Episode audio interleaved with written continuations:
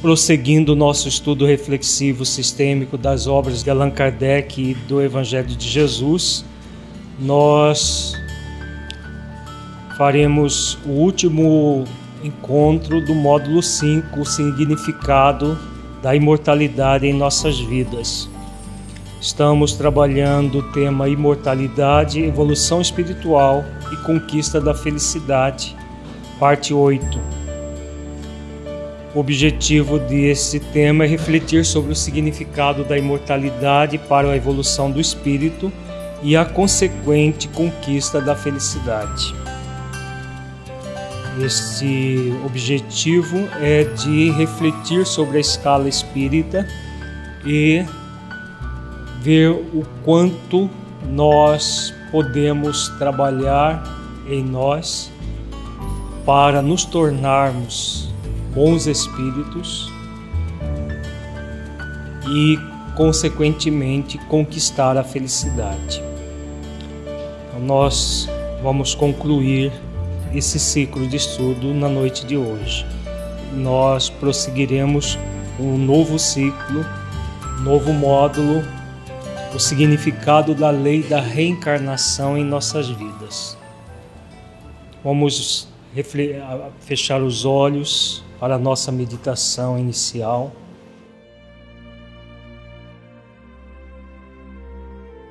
Feche os olhos, entre em contato com você mesmo em essência, buscando sentir-se um espírito imortal. Qual é para você o significado de saber-se um espírito imortal em evolução destinado à felicidade.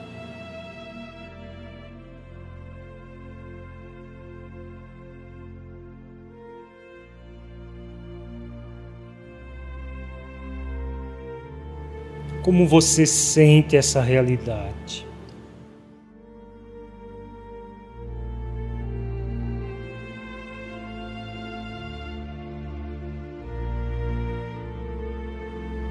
Você sabe dessa realidade e no coração? Ou é apenas uma informação que você traz na sua mente?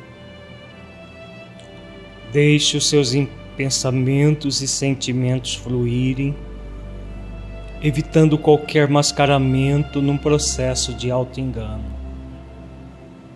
Seja verdadeiro verdadeira com você analisando-se com autenticidade.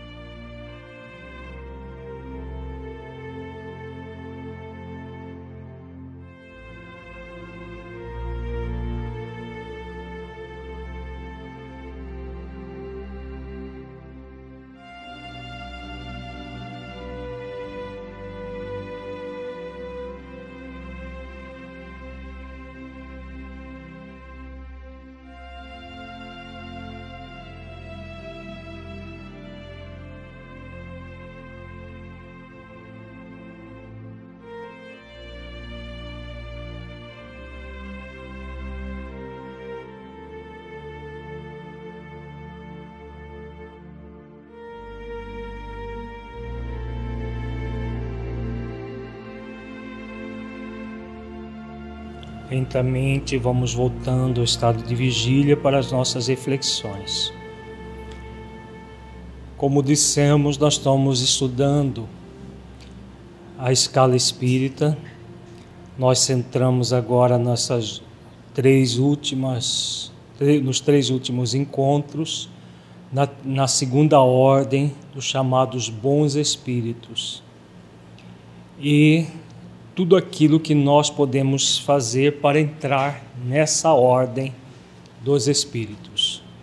Nós vimos a primeira, a, a terceira ordem, que são os espíritos imperfeitos, desde os espíritos mais empedernidos no mal, até chegar nos chamados espíritos neutros, que é aqueles que não fazem bem nem fazem o mal, mas só o fato de não fazer o bem já é um mal. e vimos o quão nefasto é para o espírito quando ele não se propõe a realizar os esforços para se tornar um bom espírito.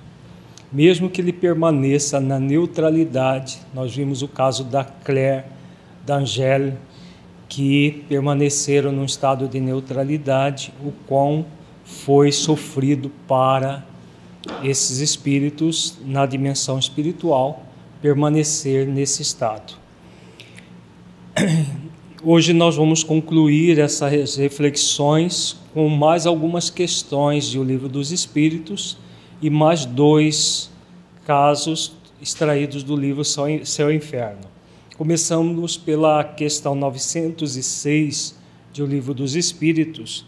Kardec pergunta: será passível de censura o homem por ter consciência do bem que faz e por confessá-lo a si mesmo? Vimos que na, na, no nosso encontro da semana passada que muitas vezes a pessoa faz o bem com segundas intenções, num processo de barganha com Deus, e que o bem verdadeiro é aquele que a pessoa realiza sem nenhuma, é, sem nenhuma intenção secundária além do bem pelo bem.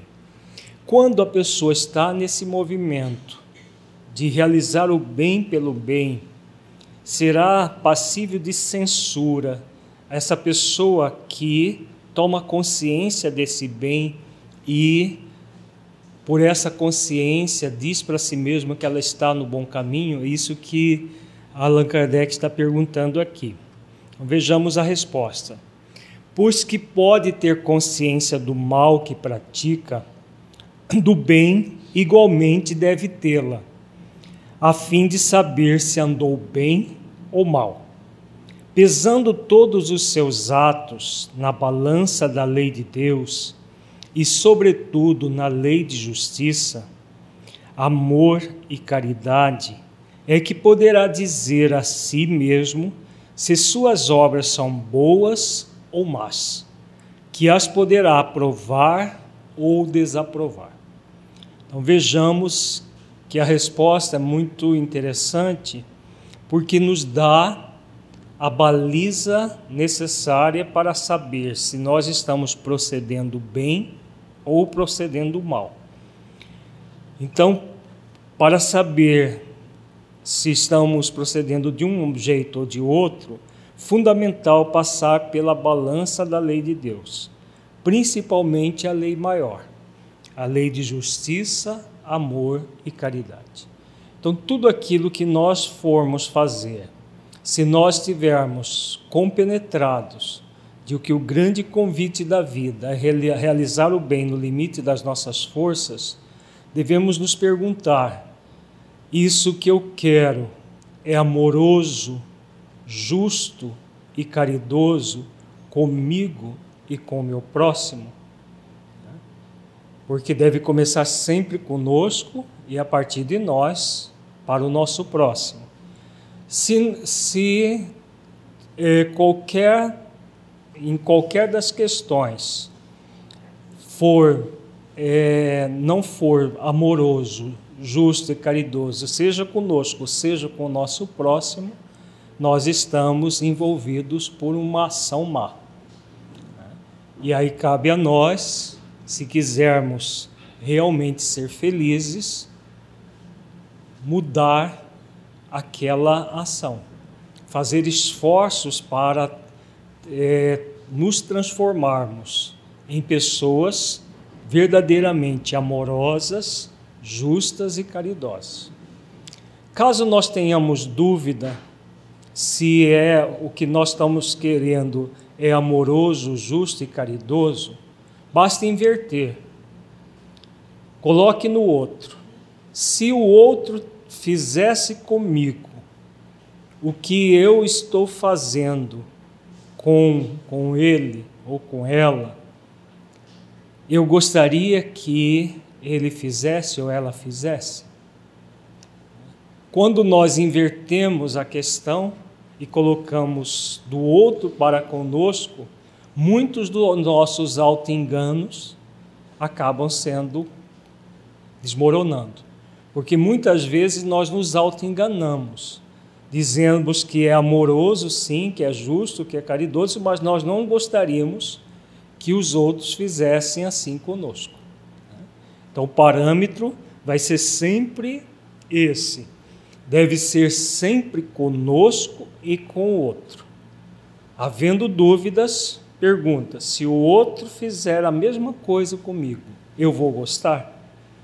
Se eu vou, se eu gostar, se eu realmente quiser aquilo, é provável que o que eu realmente estou fazendo está dentro da lei de amor, justiça e caridade. Agora, se eu não gostaria nem um pouquinho que alguém fizesse a mesma coisa comigo, o que eu estou fazendo não é, não está dentro da lei maior. E se não está dentro da lei maior, cabe a mim fazer esforços para mudar isso se eu quero realmente ser feliz.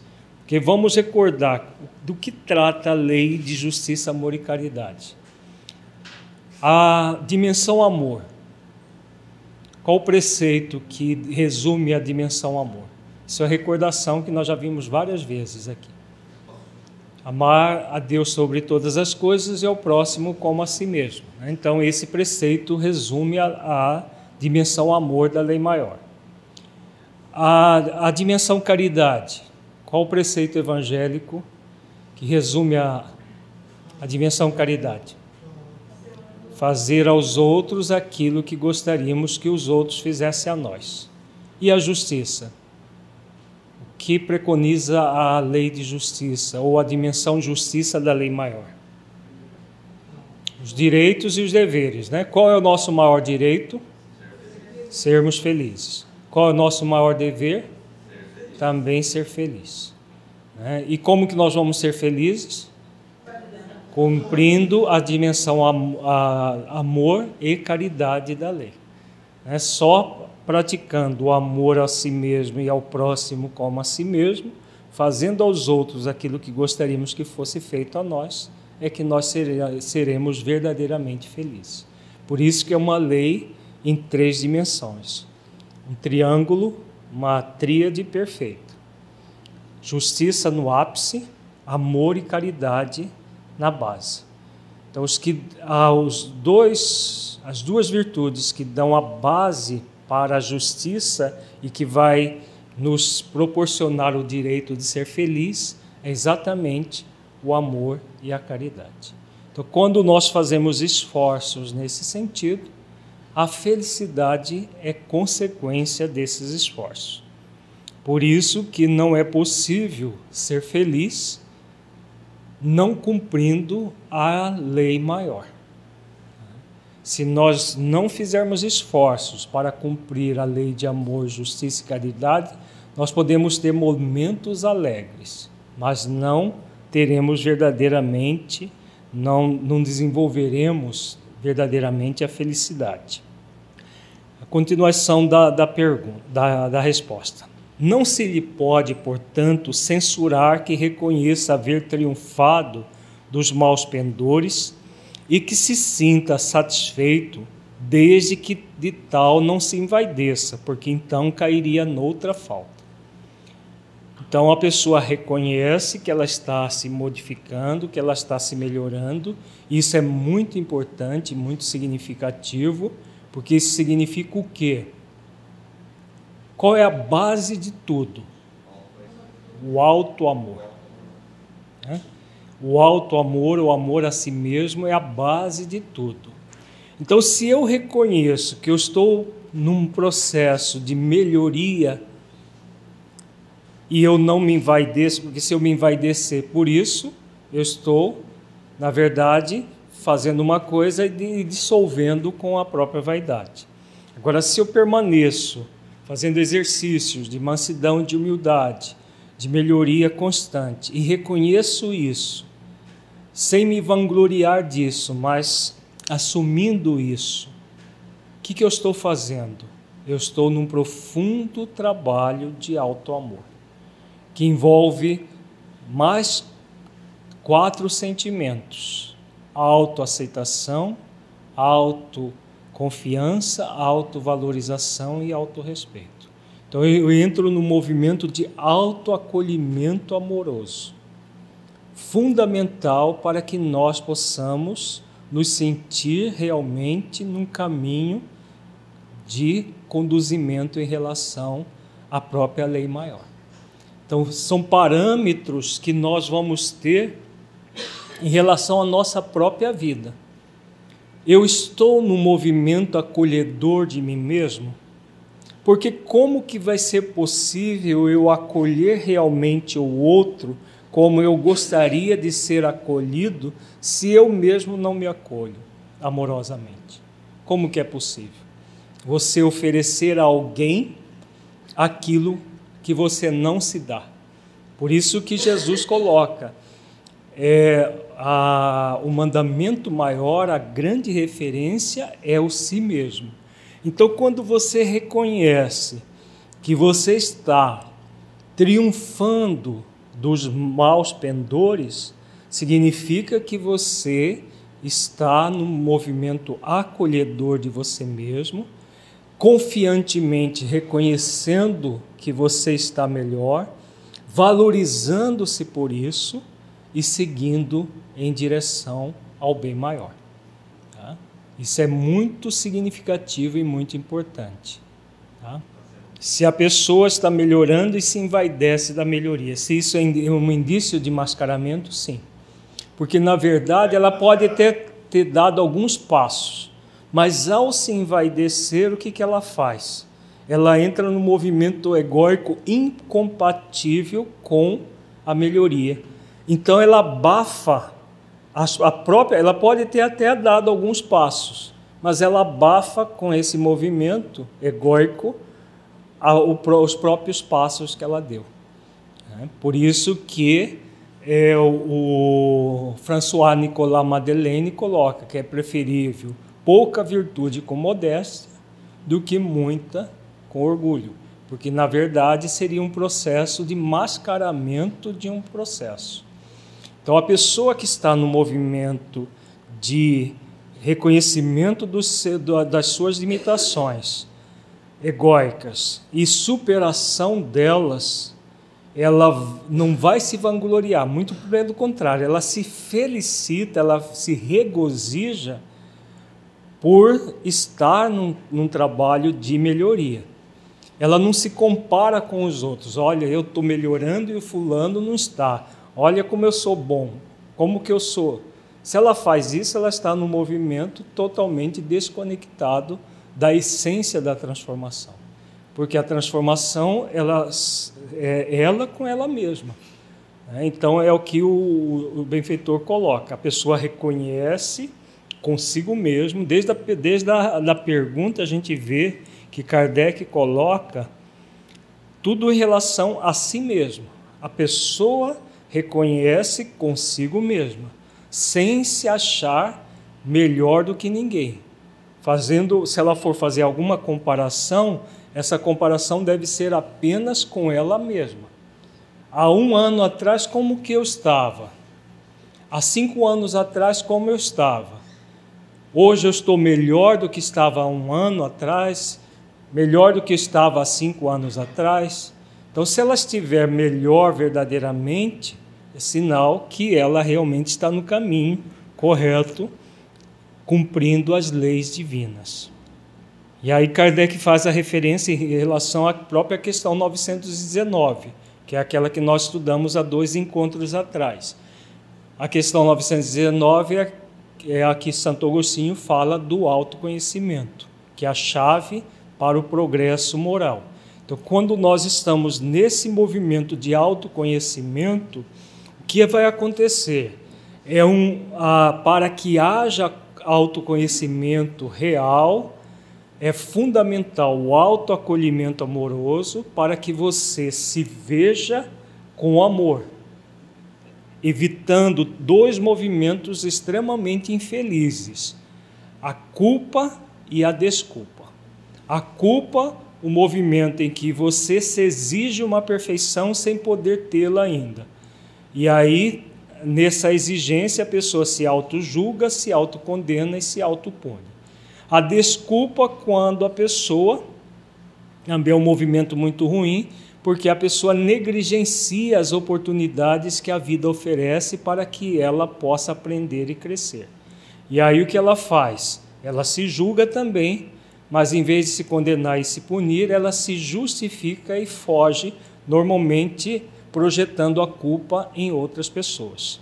Então, todos nós somos convidados a nos acolher amorosamente, nos vermos como filhos de Deus e aprendizes da vida, e como filhos de Deus, aprendizes da vida, estamos num trabalho constante de autotransformação. Quando há esse autoconhecimento, esse acolhimento, nós vamos realmente entrar num trabalho de autoconhecimento sem nenhuma prevenção, sem nenhuma é, medo de nos de perceber qualquer sentimento egóico em nós, porque todo e qualquer sentimento egóico que nós percebermos, nós vamos nos acolher amorosamente. E nesse acolhimento amoroso, nós fazemos aquilo que é para ser feito, sem se nos perturbarmos. Continuemos aqui. Vejamos a questão 909 agora. Tudo que nós trabalhamos até, até hoje neste, é, neste módulo foi em referência aquilo que nós, como nós estamos e como nós podemos, é, que ações nós podemos realizar para que a mudança é, de vida aconteça, a nossa transformação interior aconteça.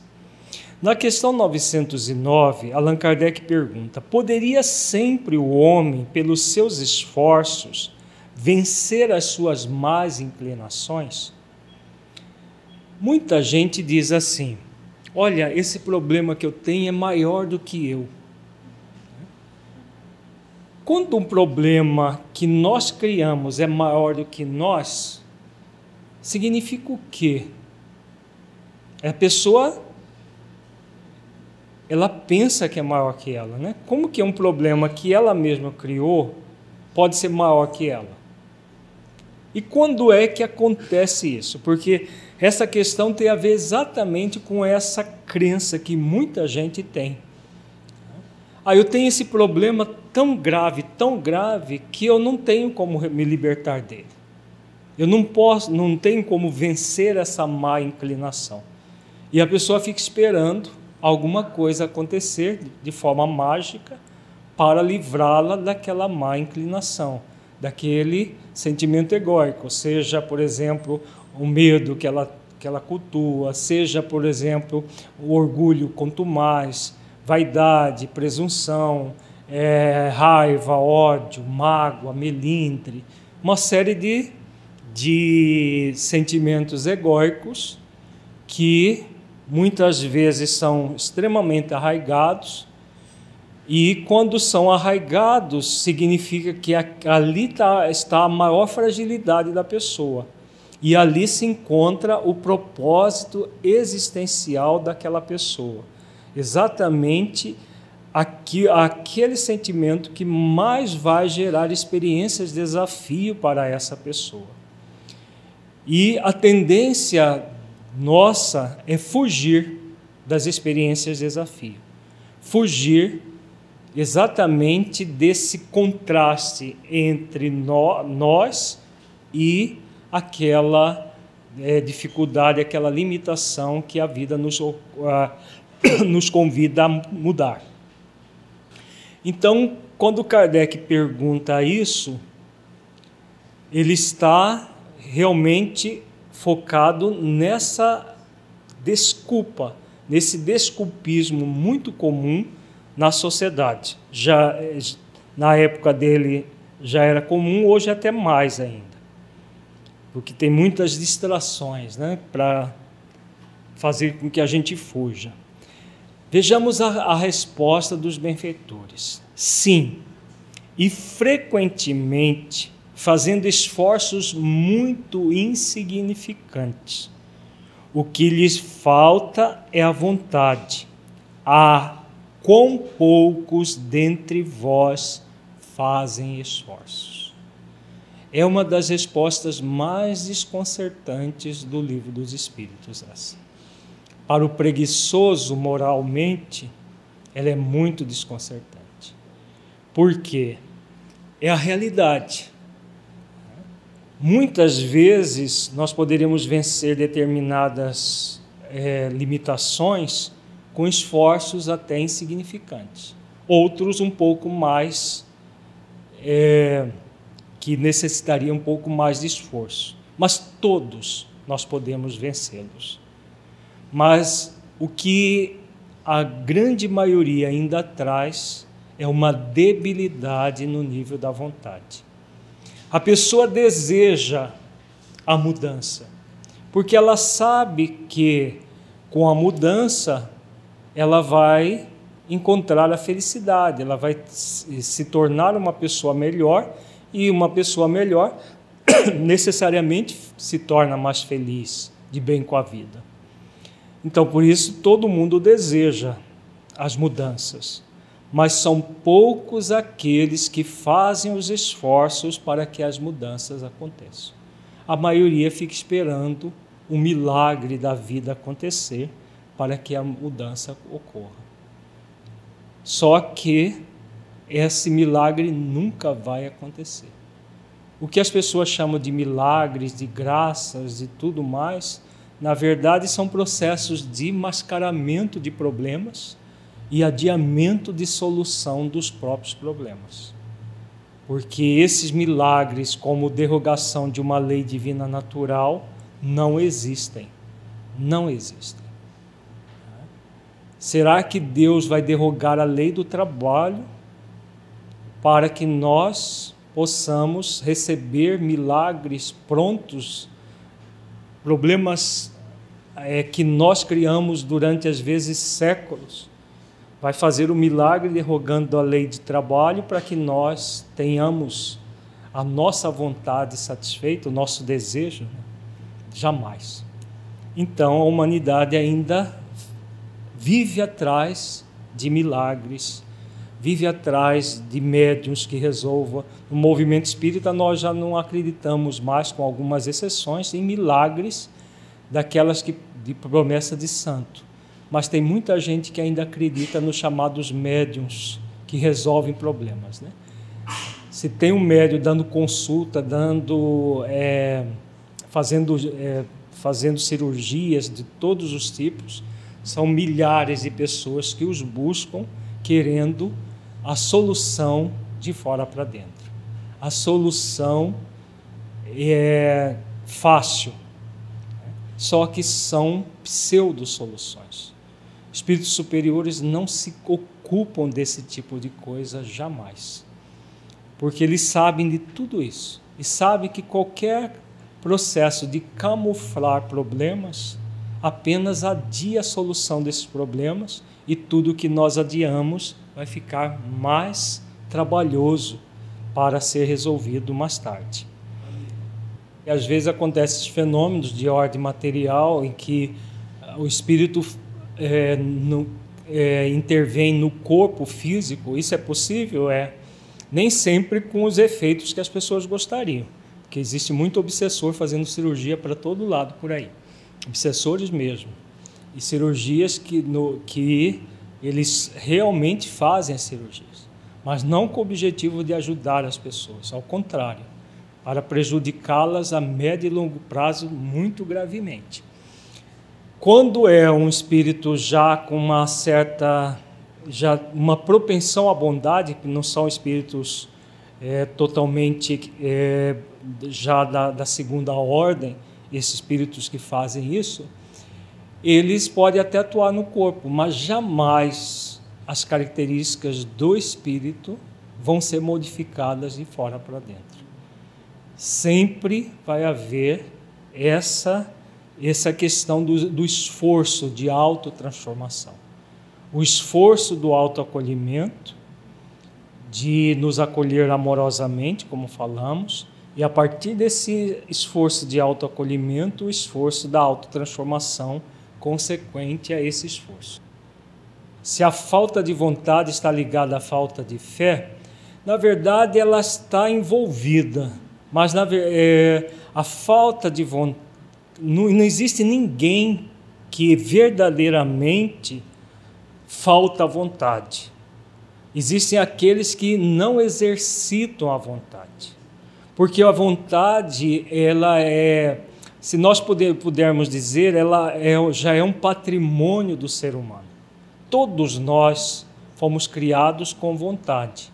Deus já nos criou com essa matriz, é como se fosse uma semente que nós temos. Só que essa semente cabe a nós cultivarmos.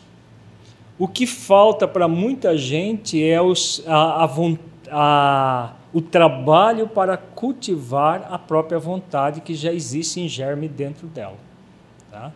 Então é isso que devemos entender quando o benfeitor coloca que lhe falta, o que lhe falta é a vontade. Não é a vontade propriamente dita, porque todos nós temos, mas é o exercício da própria vontade. E aí a pessoa não exercita. Por que, que não exercita?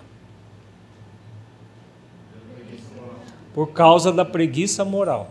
Então o grande problema é a preguiça moral. Porque exercitar a vontade de autotransformação e trabalhar isso efetivamente é bastante trabalhoso.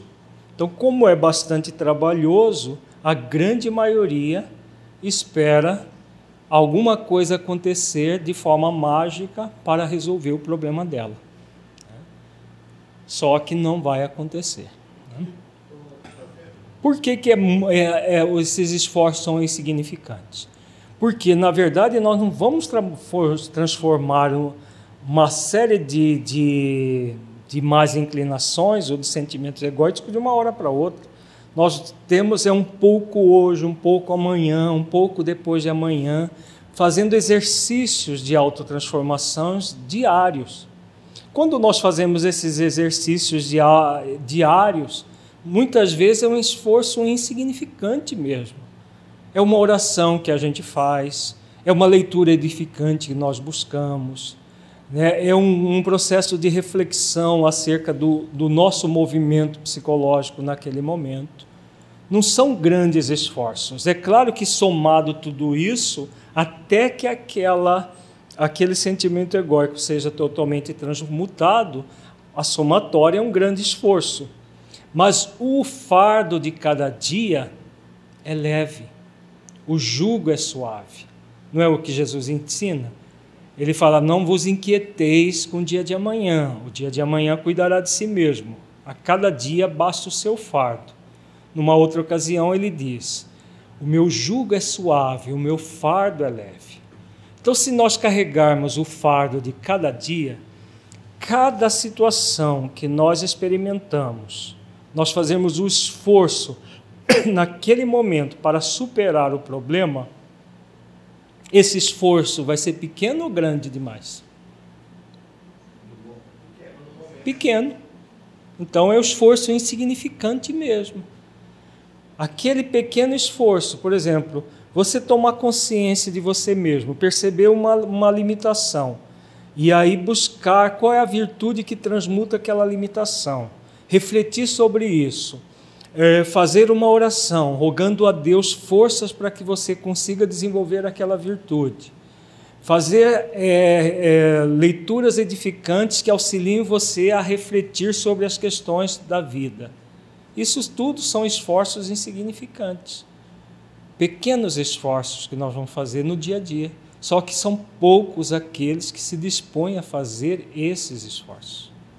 A maioria quer viver uma, linda, uma vida linda e maravilhosa sem fazer o um mínimo esforço.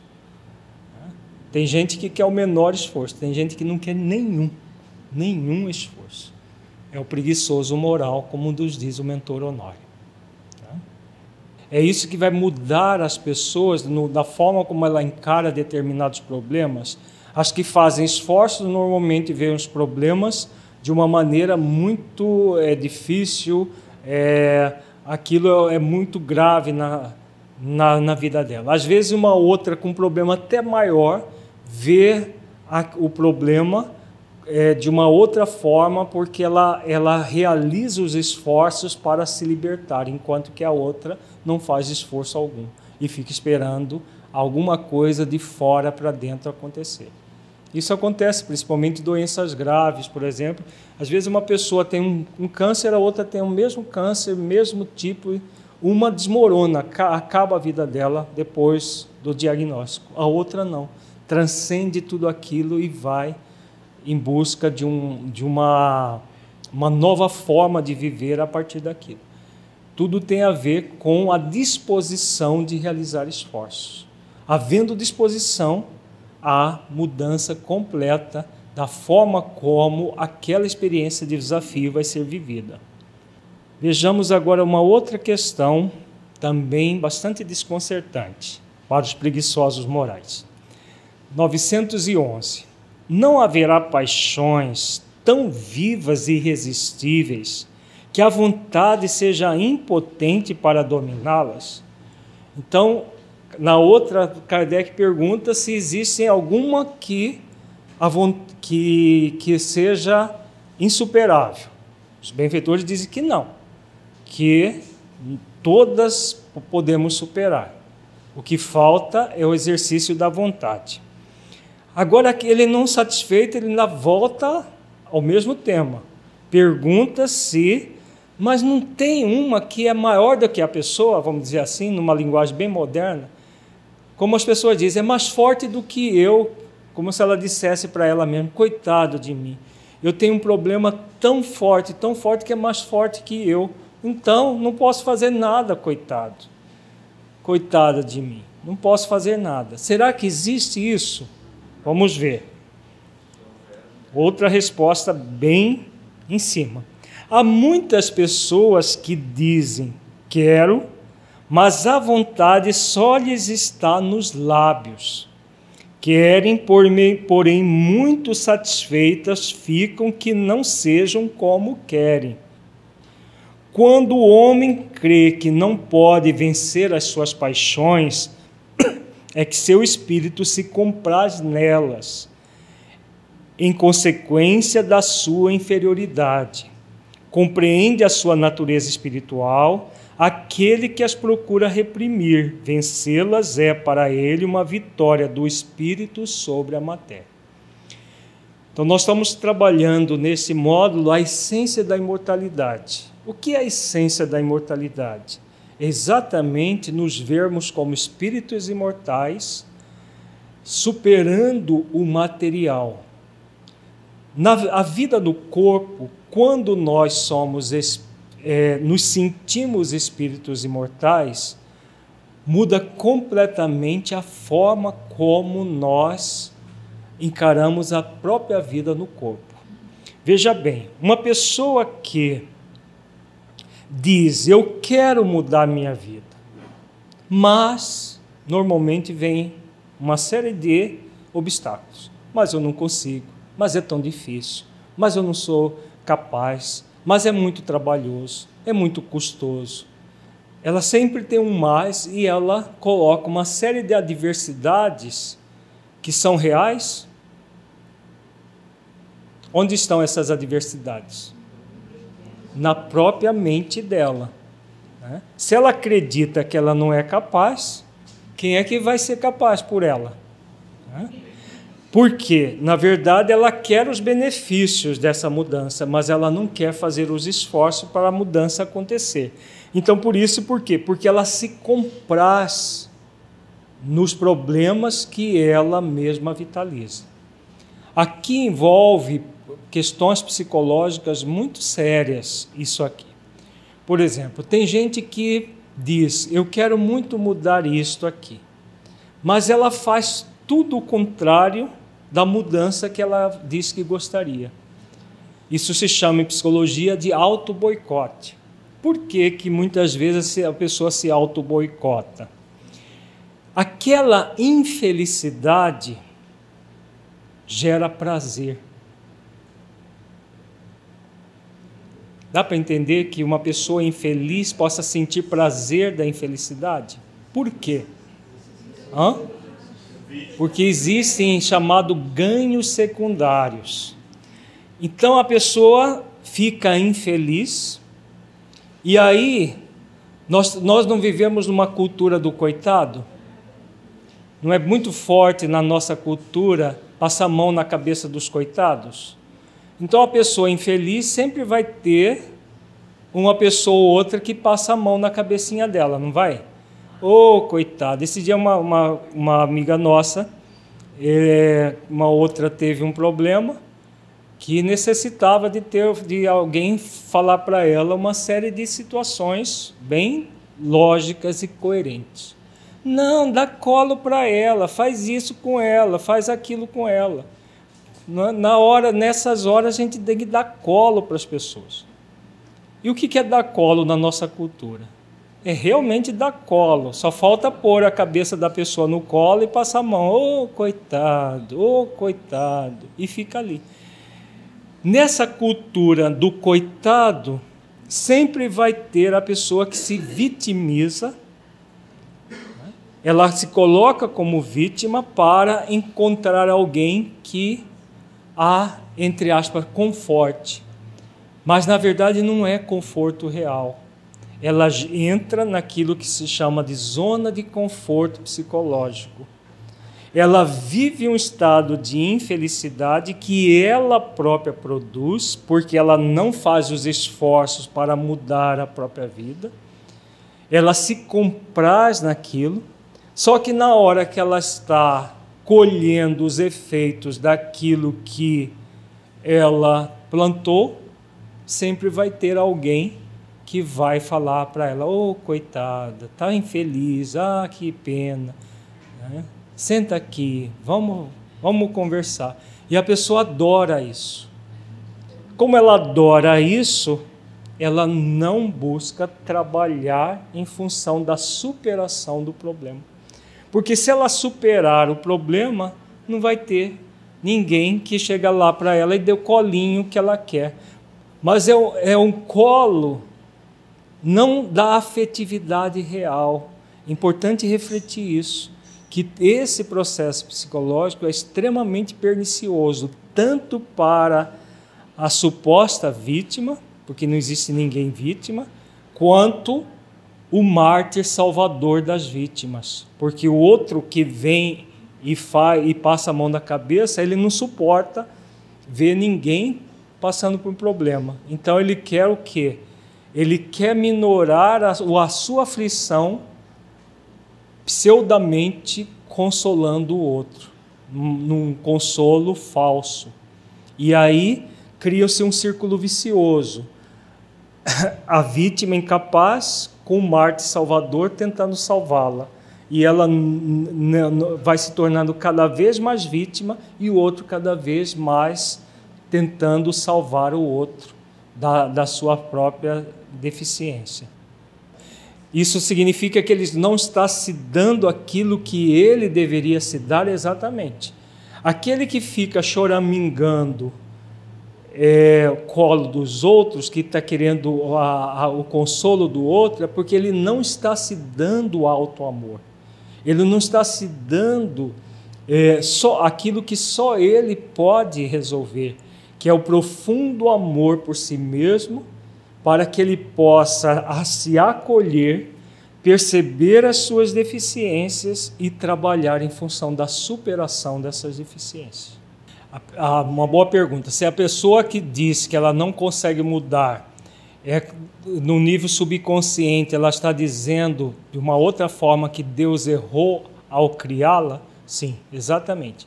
Porque é, uma, é um processo de auto-vitimização.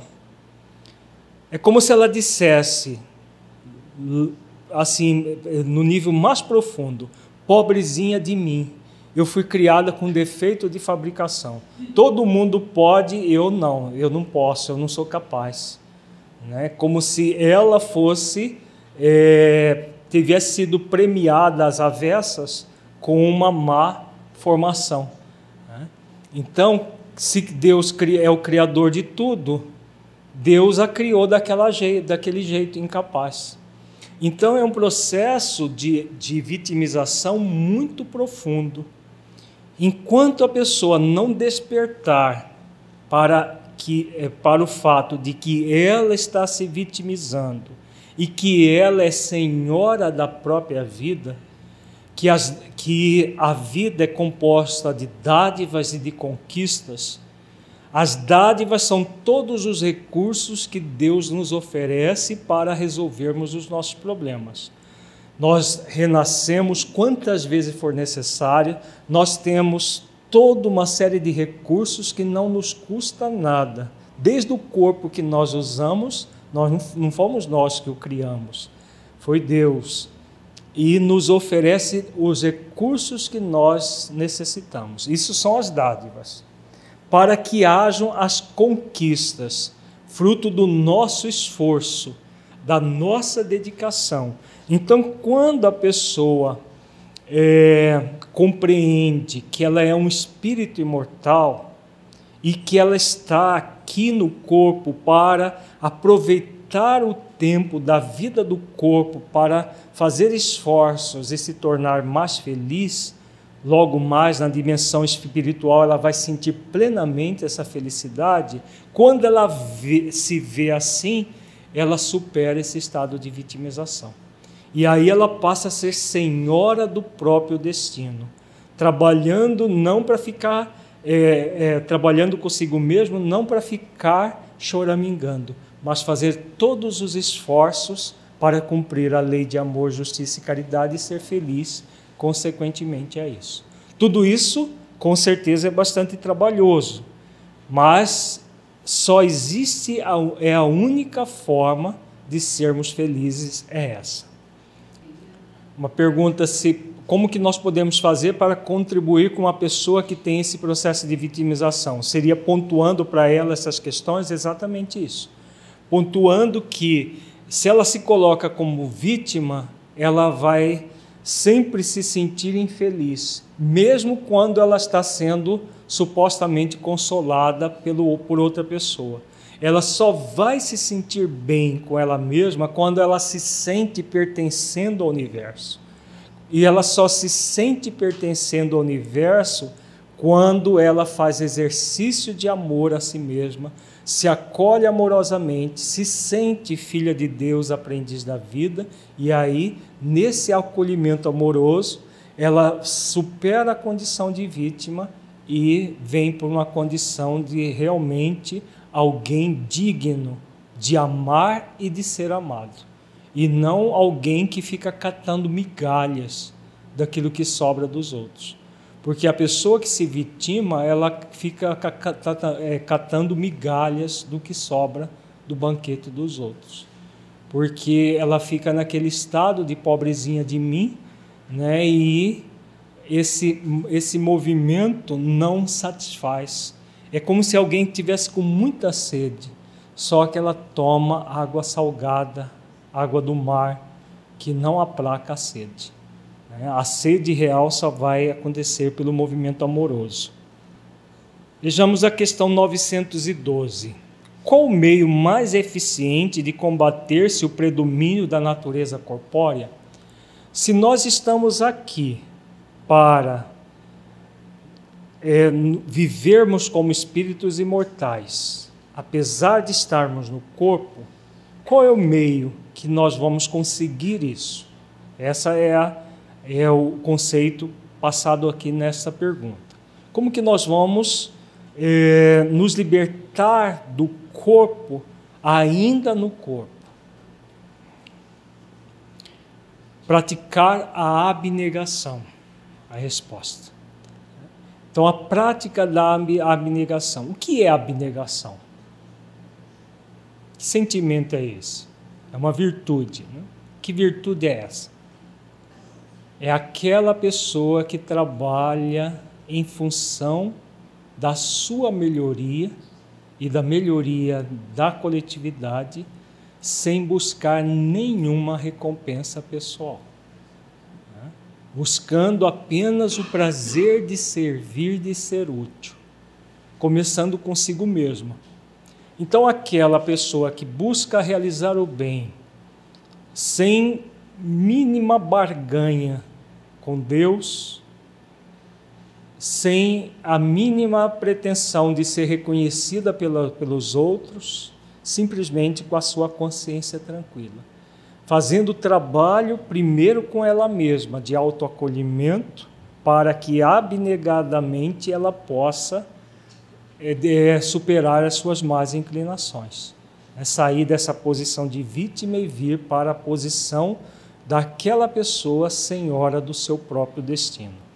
Então, isso tudo vai fazer com que cada vez mais a pessoa se liberte da, é, da, das injunções próprias da matéria. Isso aqui é a essência da imortalidade. Quando a pessoa já se sente espírito imortal, mesmo estando no corpo físico. Ah, se a necessidade do reconhecimento que a psicologia diz tem a ver com o reconhecimento do, da, da condição de espírito imortal, aprendiz da vida, numa visão consciencial, sim. Numa visão ainda da psicologia humanista, é reconhecimento por parte dos pares, dos outros. Então, são níveis de. Porque é, quem fala dessa necessidade de reconhecimento é, é Maslow, na pirâmide de Maslow. Então, ele está fazendo referência às questões mais sociais. Dentro de uma visão consciencial da psicologia transpessoal consciencial, é, o reconhecimento não tem a ver com os outros, tem a ver com um sentimento de pertencimento ao universo, em que você se reconhece filho de Deus, aprendiz da vida, um espírito imortal em evolução. Quando a pessoa tem essa plena consciência dessa realidade, esse reconhecer-se dessa forma, não há nenhum reconhecimento externo que gere tanto prazer quanto esse reconhecimento interno, que está intimamente ligado com a questão da abnegação. A pessoa ela não quer nada daquilo que vem de fora para massagear o ego, como se diz popularmente. Ela quer estar em paz com a sua própria consciência. Vejamos a questão 961. Qual o sentimento que domina a maioria dos homens no momento da morte? A dúvida, o temor ou a esperança? O que vocês acham? Tem gente que morre de medo só de pensar na morte, né? E esses, com certeza, é o temor. Qual dos três? Varia, exatamente. São os três, depende de cada pessoa. Né? Aqueles que viveram para o corpo, como se fossem seres apenas de carne e osso, que são os chamados céticos, vai ser a dúvida. Aqueles que fizeram coisas que as suas próprias consciências não aprovam, vai ser o temor. E aqueles que realizaram o bem no limite das suas forças, vai ser a esperança. Né? Vamos ver se é isso mesmo? A dúvida nos céticos, empedernidos. O temor nos culpados. A esperança nos homens de bem. Então, é os três sentimentos, qualquer um deles pode acontecer. Então, aquele que achava que morria, tudo acabava, com certeza vão ter muito medo. Porque imagina, você viver, você ter entes queridos, você ter uma série de, de, de questões significativas na vida, mais ou menos, e você achar que tudo vai se aniquilar daqui a pouco. Então, essas pessoas te, é, elas entram num processo de dúvida muito grande. Alguns entram até em desespero. Tá? Tem gente que tem uma, uma noção muito vaga do espírito, também entra em desespero, em angústia, em dúvida. Né? Tem muita gente até espírita, né, que morre de medo da morte, porque não aprofunda nos conteúdos, na, nas, nos ensinamentos espíritas e apenas ter uma ideia vaga de que existe um tal de espírito aí, mas será que é mesmo? aqueles que é, se superam o ceticismo não tem como ter dúvida. Agora, o que é mais comum é o medo, né? é o medo da morte, porque a, a consciência acusa, porque a pessoa fez muita coisa contrariando a própria consciência. Como vai chegar o dia do juízo, que é o dia da desencarnação, aí a pessoa treme nas bases. São poucos aqueles que chegam nesse dia apresentando esperança, porque tem certeza de que estarão muito melhores logo em seguida após a sua morte do corpo. Vejamos a questão 982.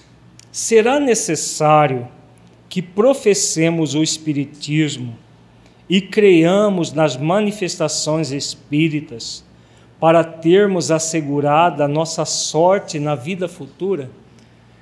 Então, nós estudamos nesse módulo o espírito imortal, o significado da imortalidade em nossas vidas, o significado de, de tudo aquilo que diz respeito ao espírito. É o Espiritismo que ensina isso. Então, uma pergunta muito lógica de Kardec: será necessário que nós sejamos espíritas e creamos nas manifestações espíritas, a comunicabilidade entre os espíritos desencarnados e encarnados, para que a nossa sorte na vida futura esteja assegurada? E aí? É. E antes da doutrina, e mesmo depois da doutrina? Isso é, a, o ser espírita é garantia de uma boa morte? Se não fosse assim, se fosse assim, não teria até hospital para tratar de espírita falido na dimensão espiritual. Né? Eurípides Barçanufo criou um hospital no mundo espiritual, numa colônia só para atender espíritas falidos. Se fosse garantia, hum, não teria a realidade. Então vejamos, se assim fosse, seguir-se-ia que estariam deserdados todos os que não creem, ou que não tiveram ensejo de esclarecer-se, o que seria absurdo. Só o bem assegura a sorte futura. Ora, o bem é sempre o bem, qualquer que seja o caminho que a ele conduza. Então, o que vai garantir uma, a vida futura adequada é o bem que se faça, no limite das nossas forças. Então, independente, é, existem muitos ateus que vão direto para colônias espirituais elevadas na, na face da terra, que são do que muitos espíritas, inclusive. Né? Porque eram ateus só porque desconheciam o que nós conhecemos da realidade espiritual mas que realizaram o bem no limite das forças. Enquanto que existe espírita que não sai de centro espírita, tem 30 anos que frequenta centro espírita, uma vez por semana para tomar seu passezinho, e que termina e vai para as regiões inferiores do mesmo jeito, como qualquer outro. A única diferença é que ele vai saber onde ele vai estar. para muitos é consolo, né? Ah, eu estou no umbral, eu estou nas trevas. Uhum. Se o Espiritismo facilita a, para que nós tenhamos hábitos como espíritos mortais, sem sombra de dúvida. É o que Kardec fala logo em seguida nessa resposta aqui. Ó. A crença no Espiritismo ajuda o homem a se melhorar, firmando-lhe as ideias sobre certos pontos do futuro apressa o adiantamento dos indivíduos e das massas, porque faculta nos interemos do que seremos um dia. É um ponto de apoio, uma luz que nos guia. O Espiritismo ensina o homem a suportar as provas com paciência e resignação, afasta-o dos atos que possam retardar-lhe a felicidade. Mas ninguém diz que sem ele não possa ela ser conseguida. Então ele é o grande facilitador, porque nos coloca as coisas como realmente são. Não é muito mais fácil viver numa sociedade materialista, de uma forma materialista, sendo ateu, sendo materialista? Claro. Né? Nós vamos seguir com muito mais facilidade a maioria. Para sermos cristãos espíritas e é, vivermos diferentemente um, do mundo, daquilo que o mundo é, preconiza, é preciso muita consciência de si, muito trabalho interior. E isso o Espiritismo com certeza ajuda, porque ele nos oferece a realidade como ela realmente é, né? e não da forma como a fantasia de outras religiões às vezes coloca, né? ou a fantasia do ateísmo coloca, porque ela mostra de uma forma muito clara e lógica toda a realidade espiritual. Vejamos agora um, é, alguns é, depoimentos, os casos de pessoas que agiram com profunda abnegação, que realizaram o bem no limite das forças. Nós vamos estudar dois casos. O caso do Dr. Demir, que era um amigo pessoal de Allan Kardec, é, falecido em Albi, a 25 de janeiro de 1865. Uma nota de Kardec. Era um médico homeopata e distintíssimo. Seu caráter, tanto quanto saber, haviam-lhe granjeado a estima e veneração dos seus concidadãos. Eram-lhe inextinguíveis a bondade e a caridade, e a despeito da idade avançada, não se lhe conheciam fadigas em se tratando de socorrer doentes pobres. O preço das visitas era o que menos o preocupava, e de preferência sacrificava as suas comodidades ao pobre, dizendo que os ricos, em sua falta, bem podiam recorrer a outro médico. E quantas e quantas vezes ao doente sem recursos provia do necessário às exigências materiais no caso de serem mais úteis que o próprio medicamento.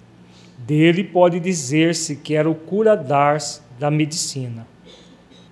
Encontrando na doutrina espírita a chave de problemas cuja solução debalde pedir à ciência, como a todas as filosofias, o Dr. Demir abraçara com ardor essa doutrina pela profundeza do seu espírito investigador, compreendeu-lhe subitamente todo alcance, de maneira a tornar-se um dos seus mais solícitos propagadores. Então, foi espírita da primeira hora e se tornou, como diz Kardec, um dos mais solícitos propagadores da doutrina. Relações de muda e viva simpatia se haviam estabelecido entre nós, correspondendo-nos soubemos do seu decesso a 30 de janeiro, sendo que o nosso imediato desejo foi evocá-lo. Em seguida, reproduzimos a comunicação obtida no mesmo dia. Aqui estou, ainda vivo. Assumi o compromisso de manifestar-me desde que me fosse possível, apertando a mão do meu caro mestre e amigo Allan Kardec comunicação já no mesmo dia que ele havia desencarnado. A morte emprestar à minha alma, à minha alma, esse pesado sono a que se chama letargia. Porém, o meu pensamento velava. Sacudi o torpor funesto da perturbação consequente à morte. Levantei-me e, de um salto, fiz a viagem. Como sou feliz! Não mais velho nem enfermo. O corpo, esse, esse era apenas um disfarce. Jovem e belo, dessa beleza eternamente juvenil dos espíritos, cujos cabelos não encanecem sob a ação do tempo. Então ele imediatamente retomou a, a juventude do, no perispírito. Né? Isso só espíritos de, de, de alta envergadura conseguem isso no mesmo dia evocou. Então, cinco dias depois da sua desencarnação, não foi realmente no mesmo dia. Ágil como pássaro que cruza célere os horizontes do vosso céu nebuloso, admiro, contemplo, bendigo, amo e curvo-me, átomo que sou, ante a grandeza e sabedoria do Criador, sintetizadas nas maravilhas que me cercam. Feliz, feliz na glória. Oh, quem poderá jamais traduzir a esplêndida beleza da mansão dos eleitos, os céus, os mundos, os sóis e seu concurso na harmonia do universo? Pois bem, eu ensaiarei fazê-lo, ó meu mestre. Vou estudar e virei trazer-vos o resultado dos meus trabalhos de espírito e que de antemão, como homenagem, eu vos dedico. Até breve. Então, aqui é a primeira comunicação dele com Kardec. Na verdade, existe uma, no Céu e Inferno, uma comunicação dele no mesmo dia, mas no, no outro centro, não na Sociedade Espírita de Paris.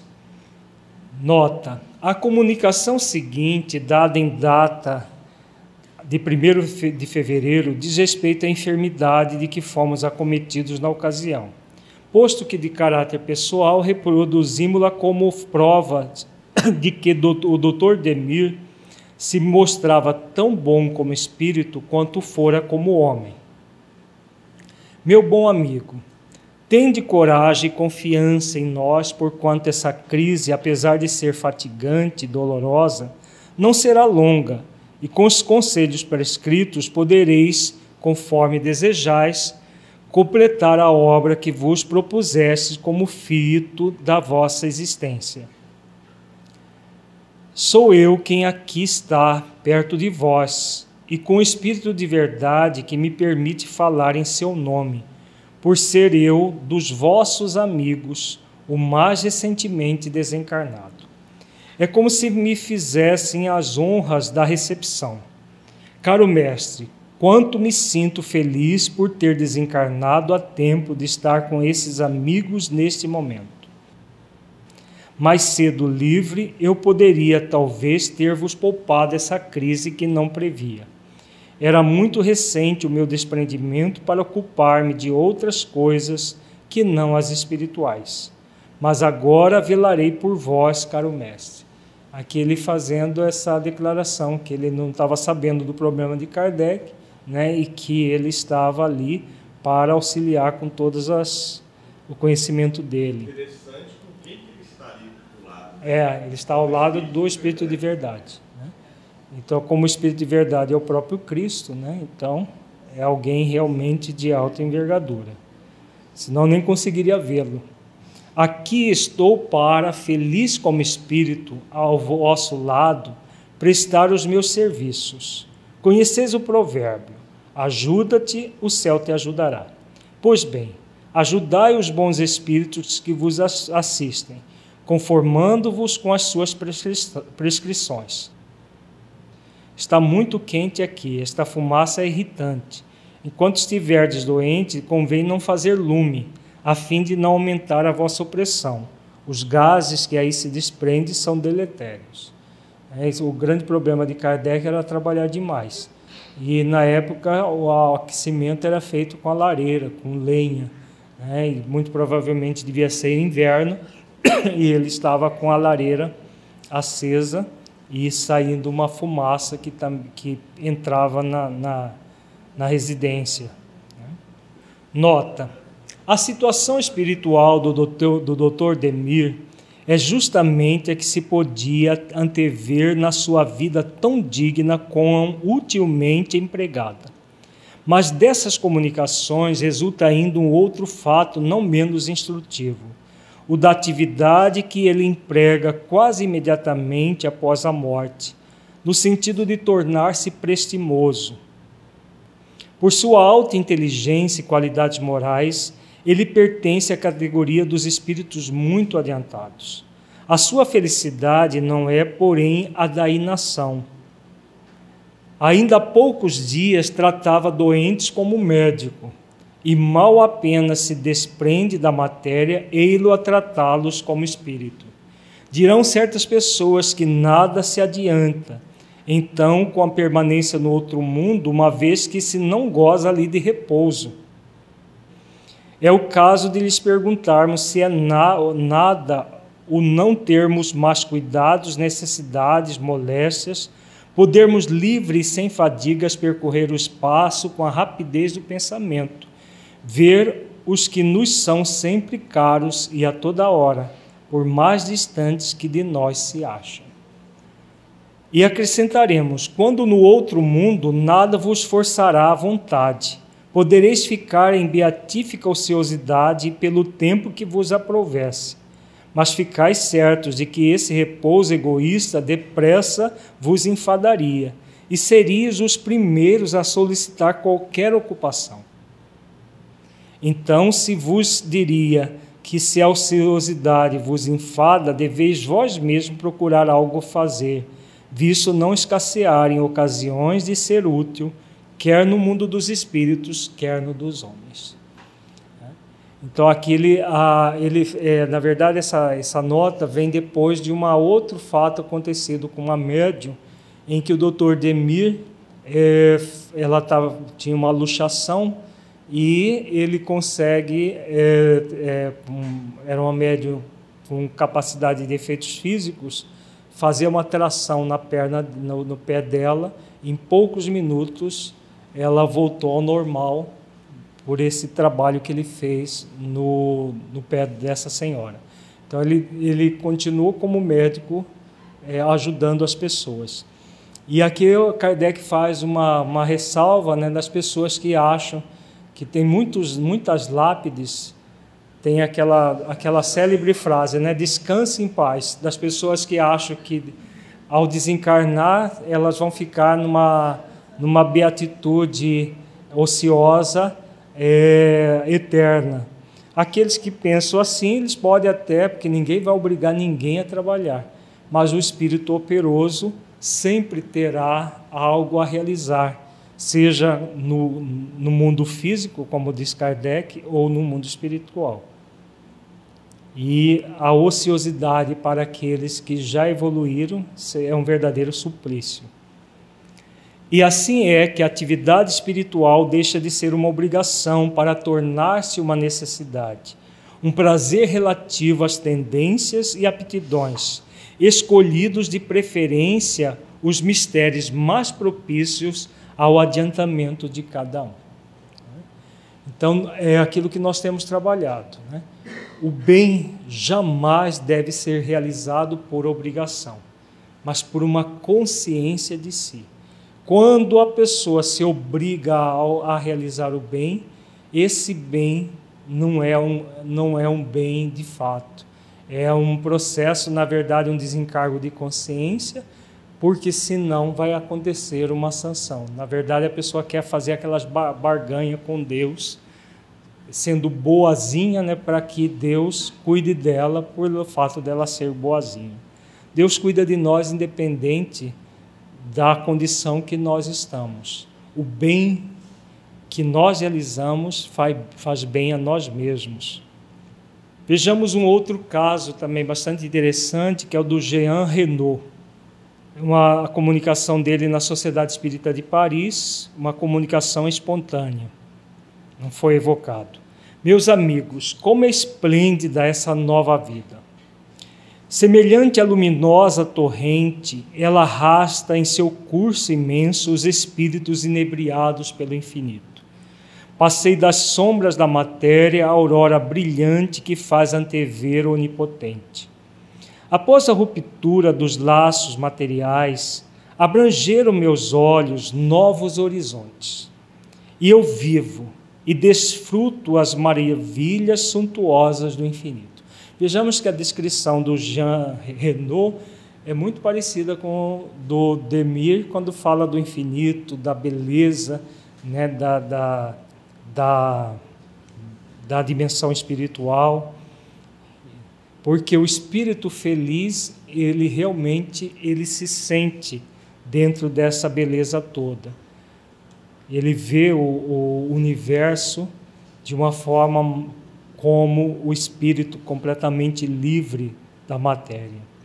Salvei-me não pelo mérito dos meus serviços, mas pelo conhecimento do princípio eterno que me fez evitar as nódoas produzidas pela ignorância na pobre humanidade. A minha morte foi abençoada, apesar de os meus biógrafos, os cegos, a julgarem prematura. Esse espírito desencarnou muito jovem. Lamentaram alguns escritos nascidos da poeira e não compreenderam nem compreenderão o quanto silêncio em torno do recém-fechado túmulo é útil à causa do Espiritismo. A minha tarefa estava terminada, os meus predecessores seguiam ro na rota. Eu atingir o apogeu no qual o homem, depois de dar o que de melhor possuía, não faria mais que recomeçar. A minha morte reaviva a atenção dos letrados, encaminhando-a para a minha obra capital, atinente à grande questão espírita que eles fingem desconhecer, mas que muito breve os empolgará. Glória a Deus! Ajudado por espíritos superiores que protegem a nova doutrina, serei um dos exploradores que balizam o vosso roteiro. Jean Renault.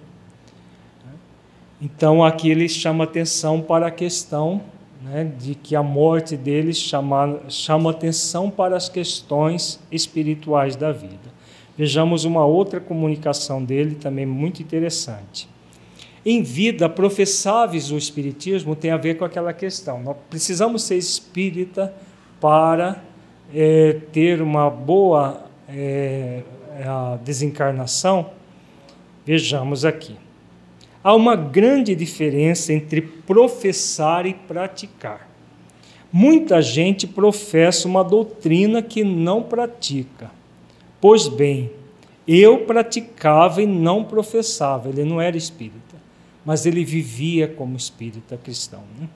Assim como cristão é todo homem que segue as leis do Cristo, mesmo sem conhecê-lo. Assim também podemos ser espíritas acreditando na imortalidade da alma, nas reencarnações, no progresso incessante nas provas terrenas, abluções necessárias ao melhoramento. Acreditando em tudo isso, eu era, portanto, espírita. Compreendia a erraticidade, laço intermediário das encarnações e purgatório, no qual o espírito culposo se despoja das vestes impuras para revestir nova toga, e onde o espírito em evolução tece cuidadosamente essa toga, que há de carregar no intuito de conservá-la pura. Compreendi tudo isto e, sem professar, continuei a praticar. Então, é aquela pessoa que era um espírita natural por, é, por conhecer os postulados, não necessariamente através da doutrina, não foi um espírita que professou a religião espírita, mas a praticou. Né? Então é um convite para todos nós. E aqui ele faz uma comparação muito interessante. É, é a partir das reencarnações que o espírito se despoja das vestes impuras para revestir nova toga. Que toga é essa que ele está falando aqui? Novo corpo, para nova, para nova encarnação, para que ele possa se aprimorar. Né? E onde o espírito em evolução tece cuidadosamente essa toga que há de carregar no intuito de conservá-la pura. Aqui a segunda toga é o quê? Aí é o perispírito, porque pela evolução dele, ele vai aprimorando o, o espírito e, consequentemente, o perispírito. Então, nós concluímos esse, esse conteúdo até falando sobre a reencarnação, já preparando, porque na, na, na próxima terça nós começamos novo módulo, o significado da reencarnação em nossas vidas. Convidamos a todos, se vocês quiserem convidar outras pessoas que é, assistindo desde o primeiro encontro, facilita o entendimento. Então, nós vamos trabalhar com todas as questões atinentes à reencarnação, fazendo reflexões acerca do que significa a reencarnação em nossas vidas, porque a reencarnação é uma lei biológica com profundas repercussões morais. E qual é o sentido dessa lei em, eh, para nós? O que nós buscamos, podemos buscar a partir da lei da reencarnação e é, é, sentir a presença dessa lei em nossas vidas e buscando o significado é muito importante para que nós aproveitemos a, as nossas existências para viver como espíritos imortais. Nós vamos desdobrar o módulo que concluímos hoje em dois outros módulos, que nós vamos trabalhar primeiro a, a, o significado da lei da reencarnação, depois trabalharemos o significado da lei da desencarnação. Né? Reencarnar, desencarnar. Nós somos espíritos imortais, quer estejamos no corpo ou fora do corpo. Mas o tempo todo nós estamos nascendo, é, desencarnando e renascendo muitas e muitas vezes até a perfeição total. Então nós trabalharemos o ciclo completo. Né? Próximo módulo, reencarnação, depois desencarnação. Aí nós vamos continuar com outras leis também no estudo reflexivo. Vamos fazer a nossa avaliação reflexiva, final do módulo.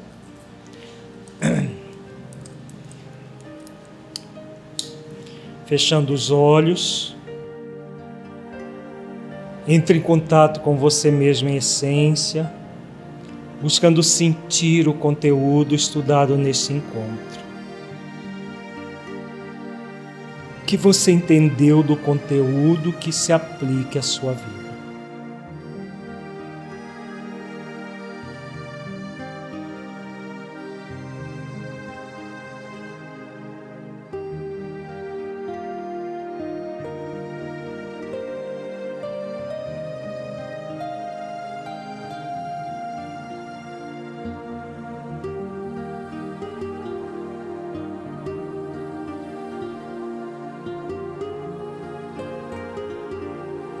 Conteúdo estudado mudou a forma como você entende a sua imortalidade?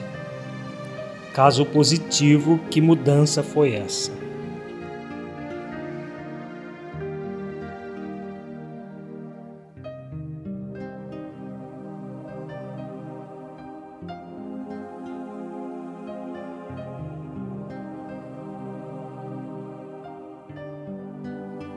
Neste encontro, refletimos sobre a imortalidade, evolução espiritual e conquista da felicidade. A partir do cumprimento das leis divinas e sobre a necessidade de buscarmos o autoconhecimento para desenvolver as virtudes, trabalhando pela autotransformação no limite de nossas forças somos convidados a conhecer a verdade, trabalhando pela nossa completa desmaterialização, desenvolvendo as virtudes essenciais da vida para nos aproximarmos de Deus, conquistando a felicidade. Como você se sente buscando esse caminho? Como é para você realizar esforços para desenvolver?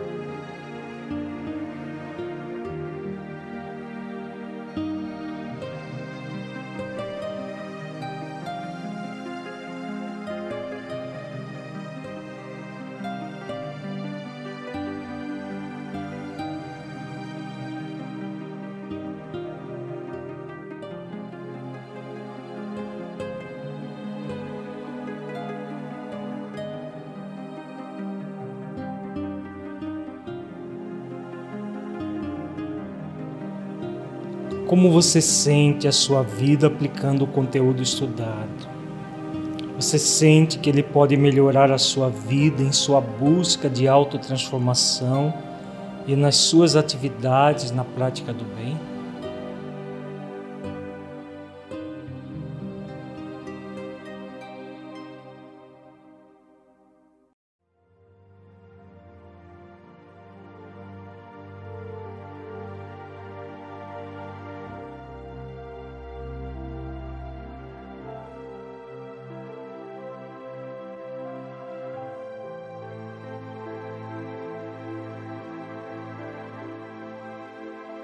Sinta-se agora um espírito imortal que traz em si mesmo a determinação divina de evoluir até a perfeição relativa, pelo conhecimento pleno e cumprimento das leis divinas, pela prática das virtudes e pela busca da unidade com Deus. Mergulhe profundamente nessa verdade espiritual sinta, veja-se cumprindo as leis divinas desenvolvendo todas as virtudes essenciais da vida ao longo do tempo, sentindo plenamente a sua imortalidade, dádiva para que você alcance a perfeição.